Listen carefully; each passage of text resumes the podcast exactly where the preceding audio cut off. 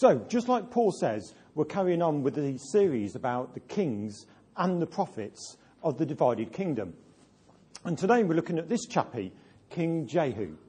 All right. Now, of course, it's great. We've all seen this, or most of us will have seen this. We know that God is speaking. God still speaks today, just as he was speaking thousands and hundreds of years ago in those times as well. And the, the great thing is that hopefully some of you are still using these two things. So the reading plan, which is great because if you're using that, that's over halfway now that you're doing sort of going through Chronicles and Kings, because it kind of puts how the prophets fit into the kings. Because in the Bible itself, they're kind of in a different place, aren't they? So it's hard to sort of see how they dovetail together. So by using that, if you're not so sure about it already, that can help you. And of course, the other thing that can help you is this list on this A3. Both of these things are outside because this helps you as you're looking through and doing your homework between each uh, Sunday morning uh, talk. You can look at the next person because the uh, list is on the back page. You can look who it is, look at who the king is, and then just look at them up here and just think, oh, I'll just read what's going on in their life. And then if you read that section, it helps you to be uh, ready and prepared when you come on a Sunday morning, if you can, because some of these kings, there's so much you can say about them. So if you read sort of the chapters that are there, then it helps you to have a bit of background information about what's going on. So that's really useful. Just to remind you, for this divided kingdom, Rehoboam and Jeroboam were the first two kings of the divided kingdom, and before them came Saul, David, and Solomon. And we were saying recently that uh, they had a united kingdom, but it wasn't really united. There was stuff going on where their families weren't united and the country itself wasn't united. So that's why it's united in inverted commas. So King Jehu, if you sort of look on your list here, you'll see that there's two chapters that talk about him in the Bible. There's little bits elsewhere as well, but it's mainly two Kings, uh, chapters 9 and chapters 10. So, you might have read that he's the 10th king of the northern kingdom. We've had sort of nine already, and he's the one sort of in the middle, really. And so it's interesting that he's the 10th king. Also, you might have read that he's the, uh, he reigned for a long time. Oh, a quick question from the poll. Is there something you've pressed at the back there?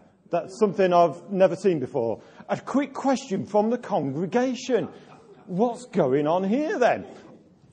I think it's an anonymous person from the congregation who has asked this question. Why is King Jehu and King Ahab from two weeks ago only mentioned in two kings? Ooh, what an interesting question. King Rehoboam, Jeroboam I, and Jehoshaphat are mentioned in Kings and Chronicles. So whoever asked that question, thank you very much. I'm sure if Jean was speaking, he'd give a much better answer than I'm going to give. But at least we're going to think about it because why did that happen?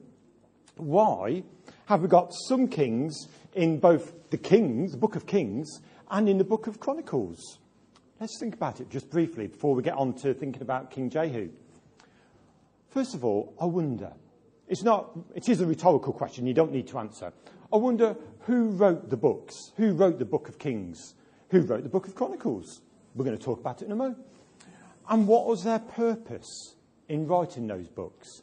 Because if we know those bits of information, then surely we'll have an idea why uh, we've got some in one book and some in both books. Kings, you might remember, isn't really two books. It's one book when it was originally written. But the reason it's sort of separated for us is because in the olden days, they didn't have books like this, did they? What did they have instead? Scrolls. Scrolls, right. So all those years ago, if we tried to get the book of one Kings and the book of two Kings on one scroll, they'd have difficulty because there's a lot of chapters. So what they did years and years and years ago was to split it into two because then it's far easier to have one book on one scroll and the next book on the other scroll because paper was expensive, wasn't it? And to, and to make it wasn't easy. And so they were split into two books, just like Samuel. Really, that's one book. But we split it into two, or we, as in centuries and centuries ago, split it into two books to make it easier with the scroll. Kings covers the period from David's death, which was around about 970 BC, to the exile of Judah. And Chronicles goes back much further. So, where does Chronicles go back to? If, if Kings starts with about David, what, where does Chronicles start? Adam. Anyone want to tell me? Thank you. Oh, it's great having you just sort of you know all about it. It's brilliant. So Chronicles starts with Adam. So that's centuries before David existed, wasn't it? So that's different. And Chronicles is much less critical of David and of Saul, uh, of David and Solomon. And it's mainly, Chronicles this is, is concerned with the kingdom of Judah. So it concentrates on the things that are happening in the temple and uh, the worship there, and isn't so much thinking about the northern kings. That's why you might sort of think, well, Elijah and Elisha, brilliant people, but where do we find them? Because they're northern prophets, we don't really hear much about them in 2 Chronicles apart from a letter that Elijah wrote. We just hear about them in Kings because that's what was intended there. And this paper gives you ideas about who were the northern prophets, who were the southern prophets. So you can see that some of the uh, kings definitely are in both books, and the northern kings are just in the king's book because of where they're from. By the way, we call Chronicles Chronicles because of an Italian scholar called Jerome. And he was in the fifth century, and it's him that gave us the name Chronicles, because in Hebrew, if we were going to translate their name, it's called the matter of the days. And if we were going to think about it from the Greek translation, that means things are left on one side. Going back to who wrote it, some people think that Ezra wrote Chronicles, and some people think that Jeremiah wrote Kings. Doesn't matter really, does it, who wrote it? But it, it matters that we sort of know when it was written and for what purpose, I think. In the Septuagint, which is a Greek translation, Chronicles is put between Kings and Ezra, Nehemiah, which is where we get it now. But in the Hebrew uh, Bible, Chronicles is the last book. So it's kind of a different place. But again, it's over the centuries that people that were dealing with it, they changed it. By the way, this is interesting as well. In the Vulgate, which is what Jerome, the Italian scholar, translated, he didn't call 1 Samuel and 2 Samuel 1 Samuel and 2 Samuel. What did he call them? Anyone remember? 1 Kings and 2 Kings. Yeah. So, what did Jerome, and this is the same in still some English translations nowadays, not many of them, but a few do this as well. So, if 1 Samuel and 2 Samuel are called 1 Kings and 2 Kings, what are 1 Kings and 2 Kings called? 3 and 4. Gold star. That's exactly it. So, in some Bibles, it says 1 Kings, 2 Kings, 3 Kings, 4 Kings. And that just shows what the story is and what it's all about. So it's not separating them off so much, but we're thinking, oh, yeah, that's all about the kings. So that's just a bit of background information. There's more background information coming, I'm sure, but uh, that's enough just to think about. Back to Jehu. So he was the 10th king of the northern kingdom, and he reigned for 28 years. So that makes him the second longest after uh, King Jeroboam II, who came about 30 years later. And unlike uh, whatever it's called, I've forgotten what it is now, uh, probably the best lager in the world? Carlsberg. Carlsberg. Okay, so Carlsberg is probably the best lager in the world. People say that King Jehu was probably the best king in Israel. Now, I don't know if he should have a medal or a three cheers for King Jehu for being the best king of Israel, but really, he did do some good things but he did some pretty terrible things too. So he wasn't all good. So let's not even give him one cheer, I think, because some of the things he did were good, but some of the things he did weren't good at all. One more bit. This is a bit more background information. I love going to the British Museum, and perhaps some of you have been there as well.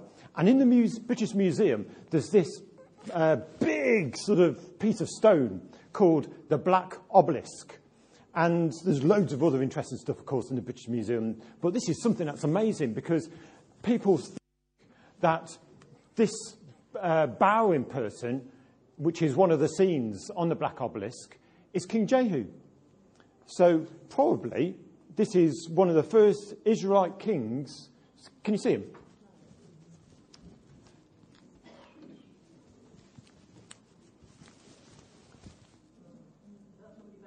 Yeah, he's bowing down. There's his head, there's his torso, his legs, and he's kind of in submission to King Shalmaneser III. He is an Assyrian king.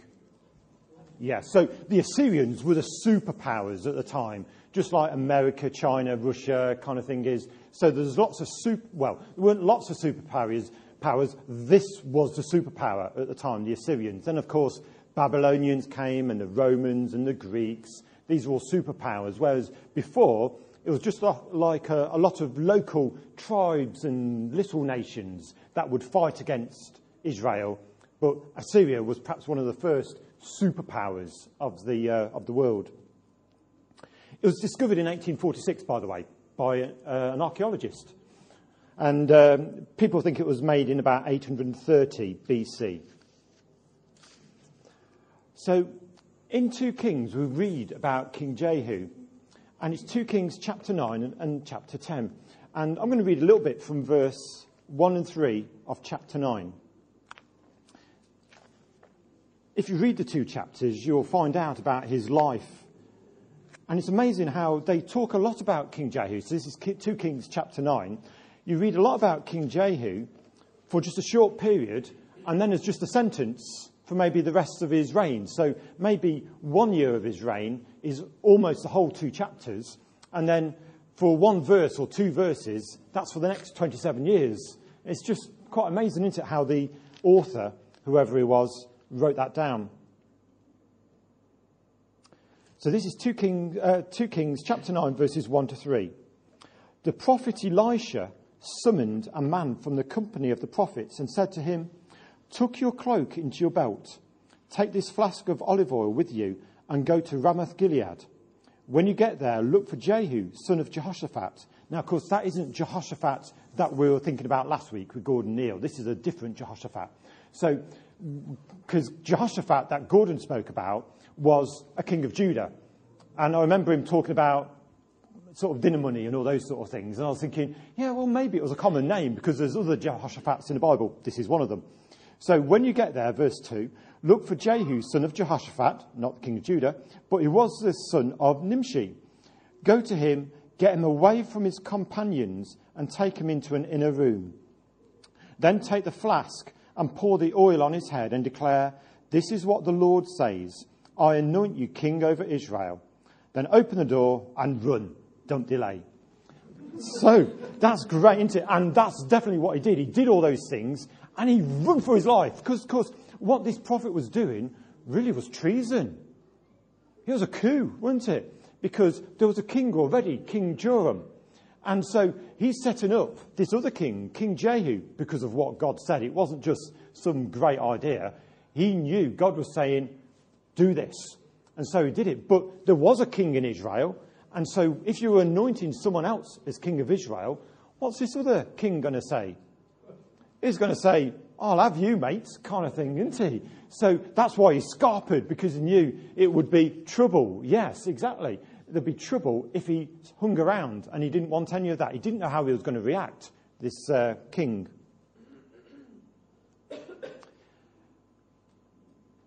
And so we read about in chapters 9 and 10 how uh, Jehu kings, kills the previous king, and then he, kill, king, he kills the previous king's mother as well, who was Jezebel. Now, we've heard about Jezebel the other week when we were thinking about Ahab not a good woman, evil, horrible. Um, but it's not a nice death that she has. So if you read chapters 9 and 10, you'll read about her death a little bit. And then he, kings, he kills some of the king's cousins as well, or all of them.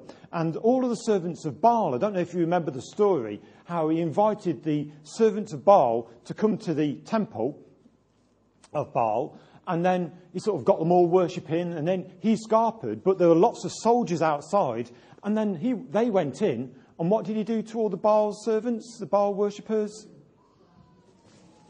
Kill them. Yeah, not one escaped. So there was a lot of bloodshed, sort of killing the king's family, king, killing the uh, Baal, servants of Baal, all kinds of things. But that's what he felt God was saying. Although some people think that Jehu maybe took it a step too far, because even though uh, Jehu is really mentioned in 2 Kings 9 and 10, he's also mentioned in one of the prophets, uh, Hosea. And that sort of says about how maybe Jehu did it too far and maybe did it in a nasty way. So that's something you could look up and explore, his uh, mention in, Hosea. But let's have a look at uh, chapter 9, verse 22. And this is him talking to King uh, Joram, the uh, previous king. They kind of met on a, on a field. When Joram saw Jehu, he asked, Have you come in peace, Jehu? And this is a really interesting phrase that Jehu replies in verse 22. How can there be peace, Jehu replied, as long as all the idolatry and witchcraft of your mother Jezebel abounds? So already we can see that Jehu is right at the beginning of his kingship and he's saying all this bad stuff needs to go. There can't be any peace because all of this is just going to be wrong. Can't be any of that. And also in chapter 10, verse 16, we get a bit of a heart attitude of what Jehu's like. And this time, Jehu is talking to another person. And Jehu says, Come with me and see my zeal for the Lord. Then he had him ride along in his chariot. And I love the word zeal. It really means abounding and really going for it and really trying. So he was saying he had a lot of zeal for the Lord. He really wanted to do what the Lord was saying. Jehu was definitely God's man. He might have had evilness and as well as good bits to his character, but he was definitely God's man. If we go back in time, just a, a few chapters, if we sort of think about Elijah, who of course came before Elisha, and have a look at 1 Kings 19, verses 15 and 16. This is God speaking. The Lord said to Elijah, Go back the way you came and go to the desert of Damascus. When you get there, anoint Hazael king over Aram. That was one of their neighboring countries, and he did do that. Also anoint Jehu, son of Nimshi, king over Israel. That's the person we're talking about today. And, uh, and then anoint Elisha, son of Shaphat, from Abel to succeed you as prophet. So it wasn't just Elisha sending one of his company of prophets to go and anoint Jehu, Elijah had sort of heard it from God before, saying, Yeah, Jehu's going to be anointed. And of course, Elijah went up to heaven before he had a chance to do it, and that's why Elisha did that. There were 20 rulers in Israel. In, um, and that lasted for 210 years. And there were 20 rulers in Judah. And that was over 345 years. But the interesting thing is, those 20 rulers in, uh, in Israel, they were in nine different dynastic houses, whereas the ones in Judah were just in one, almost. There was one kind of rogue person that was there as well, but more or less, there was one dynastic house, and that was the house of David, wasn't it? So again, I think that's really interesting how there were so many houses because they were going against God, and so he ended the house, and then someone else came along. Two words that begin with a B. Now, Gordon last week was mentioning one of them, and he said the word because. The Lord was with Jehoshaphat, because that's who Gordon was talking about last week. The Lord was with Jehoshaphat because he followed the ways of his father David before him. And that's 2 Chronicles 17, verse 3. There's another B word, and you can see what it is. Jehu eliminated Baal worship from Israel, but he did not turn away from the sins that Jeroboam, son of Nebat, had caused Israel to commit, worshipping the gold calves that were in Bethel and Dan. If you were here a few weeks ago when Andy was speaking, he was sort of saying how there is this kind of basic sort of story going on, this basic phrase that happens, how often the kings in Judah followed David's heart and followed God, whereas the kings in Israel followed what Jeroboam did. And so that was not good. In the message for chapter 10, verse 28, it says, But for all that, Jehu didn't turn back from the sins of Jeroboam, son of Nebat, the, son, the sins that dragged Israel into a life of sin. The golden calves in Bethel and Dan stayed. And it's that didn't turn back. How we often hear when people talk about repentance that it's us going one way and then we do this 180 degree turn and say, I'm going the other way because I know now that going that way isn't the way that God wants me to go. But I need to turn around and change. And that's something that Jehu didn't really do. He did do all these good things. He sorted out Ahab's family and he sorted out the Baal worship. But the golden calves in Bethel and Dan, he left. He tolerated them. It didn't make him feel uneasy. It didn't make him feel that something had to be done about that. He did what was right and godly at the beginning of his reign, but he didn't carry it through. The challenges that he met at the beginning and he dealt with in a godly way, he didn't deal with in a godly way later on. And that makes me think about my life. And perhaps it makes you think about your life as well. About how maybe the, the walk we've had with God so far in our lives, how we've been strengthened by what He's done and, and found, found love and acceptance for Him, and done big things or, or little things sometimes, but done what God says. We still today and tomorrow got to decide I'm not going to follow my way, I'm going to make a turn. I'm going to go this way. I'm going to follow God the way He tells me to go. We can be strengthened by what we think about from our past, but we've still got to make the right decisions today. We've still got to listen to God and say, Yes, Lord, I'm going to put my faith in you today. So, whatever the demands of the day are, or whatever the ups and downs are, I'm going to put my hand in your hand, and together we're going to face them together. Because Jehu was appointed by God, he was divinely appointed, and he was anointed by a prophet. And we know that Jehu was God's man. But that didn't guarantee that for the rest of his life he would do what God said. It didn't guarantee that in the nitty gritty he wouldn't do it properly. Let's think of a more modern example. It's probably one you've thought about before. What event, and you can look it up if you like and tell me, what event happened before the feeding of the 5,000? What was going on? Course, it depends on what gospel you read, because it's interesting, just while you're looking things up, it's sort of uh, Luke 9. The feeding of the 5,000 is the only miracle, apart from the res- resurrection, that's in every gospel. So that's really interesting, isn't it? Really good. So, Luke 9, verse 10. What happened before? What were the disciples doing before the feeding of the 5,000?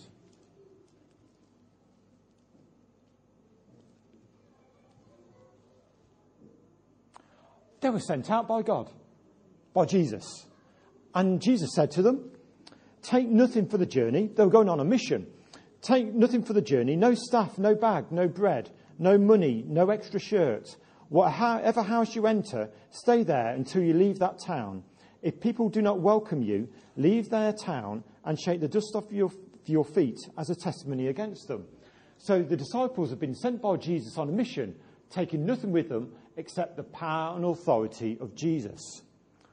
Wow. I Wonder what that was like. If you were one of Jesus' disciples and he says, I've got this itinerary for you. I want you to go there, there, there, and there. We don't know how long, maybe several weeks, maybe, I don't know. But they were doing all this and they were just going around praying for people, seeing healings, on marvelous things because when they returned, in verse 10, it says, When the apostles returned, they reported to Jesus what they had done. Oh, I wonder what they were like. I saying, Oh, Jesus, this is what happened because of you. Oh, Jesus, this is what happened. You wouldn't believe it. Of course, he does because he was there as well. But you wouldn't believe it because this happened and that happened. I bet they were really excited about God's power in them having people's lives changed. So Jesus then leads them away and just says, goes to a quiet place. But because Jesus is like a magnet and people are attracted to him, crowds come. Thousands of people, as we know, 5,000 men as well as the women and the children. And so they've just been on a mission, a supernatural mission, where they've been doing all these exciting things. And Jesus, sort of, when he sees that there's lots of people and there's just the fish and the loaves to eat with, what does he say to them? Does he say, it's all right, go to the local Tesco's, they're open till 8 o'clock, so it's all right, just go there and get some food? I think Jesus was thinking, they've just been on a mission and done all these marvelous things for me. I wonder if it's still going to carry on. I wonder if they're still going to believe that even now I'm with them, that they can still do that. The disciples just wanted to go to the shop, didn't they? How did they react? Verse 13, they didn't have the faith, but they just wanted to go to the shops, just to go and get more things. So they'd been on this mission, really sort of God was great and everything was brilliant and lovely. But then when they come back, it was like it hadn't happened. They just, just thought naturally rather than God was in them, which is perhaps a little bit like Jehu, how he started with the zeal of the Lord, but then he just let things go which shouldn't have been left. I wonder, what's your next step in life?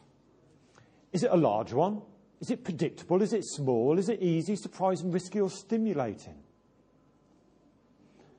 Perhaps on a Sunday morning, sometimes you feel, yeah, great Lord, things you've spoken to me this morning. I've really heard you. I want to follow you. And you're going for it because God's spoken to you. Or maybe you've been to Spring Harvest or some other event like that. And God speaks to you and you just say, Lord, thank you for speaking to me. My life has changed. And it might last for a while. But then Monday or Tuesday comes and life is back to normal. You see the normal people that you meet the ones that kind of uh, uh, about you or oh, give us a cup of tea, will you? Sort of, or they're not very nice. And instead of keeping the zeal, somehow it kind of diminishes.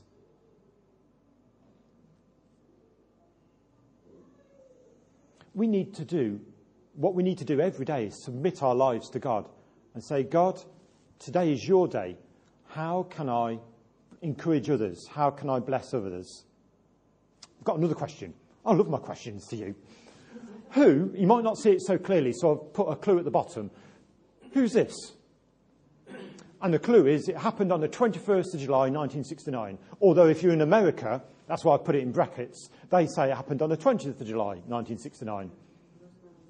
Yeah, so this is Neil Armstrong, right. Can anyone remember his phrase? Paul, you were there. Not, not on the moon, but you, you're old enough to remember. That's what I'm saying. So, can you remember Paul, what he said? That's it. Yeah. This is brilliant because one small step for man. Now, do you think Neil Armstrong did it all by himself? Going to the moon, sorting it all out, and so that's why he was going down on the steps, and that's one small step for me. Oh, that was nothing. That was easy. Did he do it on his own? No, I've made a list of all the people that might have helped him. It's not a long list, but it's just to get us thinking. I think hundreds of thousands of people helped Neil Armstrong to make that small step. Designers, builders, scientists, mathematicians, tea makers, cake makers, yeah, flag makers, because they needed a flag, yeah, typists, Oh, and loads more I put. So you can think of loads more as well. But hundreds of thousands of people would have helped Neil and Buzz, and I think there's 12 people altogether that have walked on the moon, was it? Something like that. But all those 12 people, hundreds of thousands of people would have been used to put them on the moon. They couldn't have done it for themselves. It's just like us. We've been thinking briefly about what's our next small step. What about just thinking a little bit more broadly? How about those sitting around you?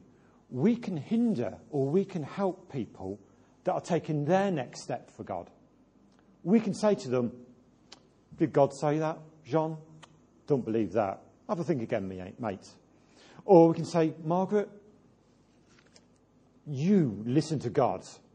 You hear God. I'm going to listen to what you've got to say because you hear from God. Or we might sort of say, Jill, yeah, you're great. Oh, okay, I better not carry on too much because it'll just all come out. So we can, we can, because we're married. You see, if you didn't know, we're married. So, so we could all say marvelous things about each other, or we can say, nah, I don't think that's going to happen. I don't think you can do that. John F. Kennedy, I've got the date somewhere. 25th of May 1961, he said that America, by the end of the decade, should have a man or men go to the moon and back again. So it took eight years of hundreds of thousands of people working their, their hardest to make sure that Neil and his friends would get on the moon. And we've got a place in not just ourselves, helping ourselves to take a step of faith, a big one or a small one or anything in between, but we've got to help other people as well. So we're not just thinking about your, like our next step of faith, but we're thinking about true discipleship involving deep relationships. Jesus didn't simply lead a weekly Bible study. He lived life with his disciples and taught through actions as well as words. And that's Francis Chan who said that. So if we're going to help each other, it can't be that we just meet on a Sunday or we meet on a Monday or a Wednesday. We've got to invest our lives into other people. We've got to encourage them. We've got to be with them every step of the way. And that's perhaps what God is calling us to do. I wonder, as a church, collectively, what's God calling us to do together this year and next year? What big things or what small things are going to happen? I wasn't here uh, when the church moved from the previous building in Clinic Drive to this building here, but I think it was about 15 years ago. And if you ever sort of uh, wander in and you've got a few minutes to spare, there's an article in the foyer from a magazine that talks about it. Now, if I don't know, how many people were in Clinic Drive? How many people were in the previous building? Put your hand up. So these are the people we could go and talk to and say, well, what was it like? What was it like moving from one building on the other part of town to another part of town? What was it like? It was a step of faith, wasn't it? An answer to prayer. But maybe ask them around and just say, well, what was it like? Was it collectively an, a predictable and easy or risky? What sort of step of faith was it? Because maybe, well, not maybe, definitely, we will be as a church taking steps of faith over the next few months and years, maybe bigger than that or smaller. But God's calling us to do something different, something new, not just to perhaps rest on our laurels and say, Lord, years ago you did this for us, now we can just rest. Now we can just be like Jehu and do nothing and just let everything else happen. God's calling us to keep on taking our steps of faith because He's still writing our history and He wants us to be part of it. Whatever sort of coat we wear or whatever our favourite colour is, God wants us to be part of the vibrancy of this church. So that when he writes the history of this church, we all get a mention in it because we're all disciples, all following God, seeking him. We know already there's lots of empty chairs, and we've talked about that before. But of course, the empty chair idea is great because it, looks, it makes us look around and say, Yes, Lord, who can be sitting there? Who can, who can I invite? Who can I pray for that can know you? We're all taking steps of faith, individually and as a church. But we can't just sit and wait. We're moving forward, and God is moving with us. Sometimes I look at cartoons, and some of them make me smile. This one perhaps might make you smile. It's kind of some people, a committee, introduce, uh, sort of interrogating a minister who wants to be their pastor. Okay, so give me a sort of, uh, okay, I'll do it in an old person, because these are old people. We're hoping you'll lead us on a journey of transformation without requiring any real changes. So that's just ridiculous, isn't it? That they're sort of suggesting that we want to, to change the church, but ourselves, we don't want to change. We don't want to be transformed. They're saying in the cartoon. But God is calling us today to be transformed by His power in His way. Not to say, Lord, change those around us, change the estate, change the town, it's, shops are closing, this is happening, that's happening. Lord, change the town. Perhaps God is saying to you, don't rest, don't just do like Jehu, started off pretty well, but then did bad things because he wasn't following God. We've got to listen to God and say, Lord, I want to follow you. I want to hear from you. I'm going to do what you say. There's this verse in Isaiah 43 that may be appropriate. Forget the former things. Do not dwell on the past. See, I'm doing a new thing. Now it springs up. Do you not perceive it? I'm making a way in the wilderness and streams in the wasteland. And that's Isaiah chapter 43. I'm wondering how will God surprise us this year in these new things or in the old things that are perhaps just a little bit different? How can we be, how will we be saying this year that could only have been God who did that? I've got advance notice for you. We are talking about it at the house group on Monday because on issue 25 of the Onward, which comes out on the first and the third uh, Sunday of the month, we're only on issue two. But you can imagine, issue 25, Sunday the 7th of January 2018, we've got a prayer special.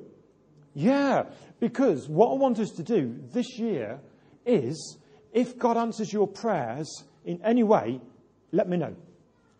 Send me an email. Write it on a piece of paper. Because in that issue, the first issue of next year, we want to write down, print, all the prayers that God has answered this last year, i.e., this coming year. Because we want to remember what God's done. We don't want to just sort of flippantly say, oh, thank you, God, for answering our prayer, and forget about it. We want to remember. And so by doing that, if you send me any prayers as God answers them, big or small, anything in between, and then God will help us to celebrate together as a family over the different things that God has done in our lives. So that's exciting. It could be a really thick edition. It could be pages and pages of people answering, of, of God's answered prayers. But what I don't want to happen is I just do a selection, like a selection box. That's no good, is it? If God is answering our prayers and you tell me about it, I will definitely put it in. And so if it's pages and pages and pages, fantastic. Why? Because God is answering our prayers. If it's just two or three prayers from a congregation of maybe 50, 60 or more sometimes over a year, that's not very good, is it? Where's our faith? Where's our Christianity if there's just two or three prayers that are written down and that we can say, hooray?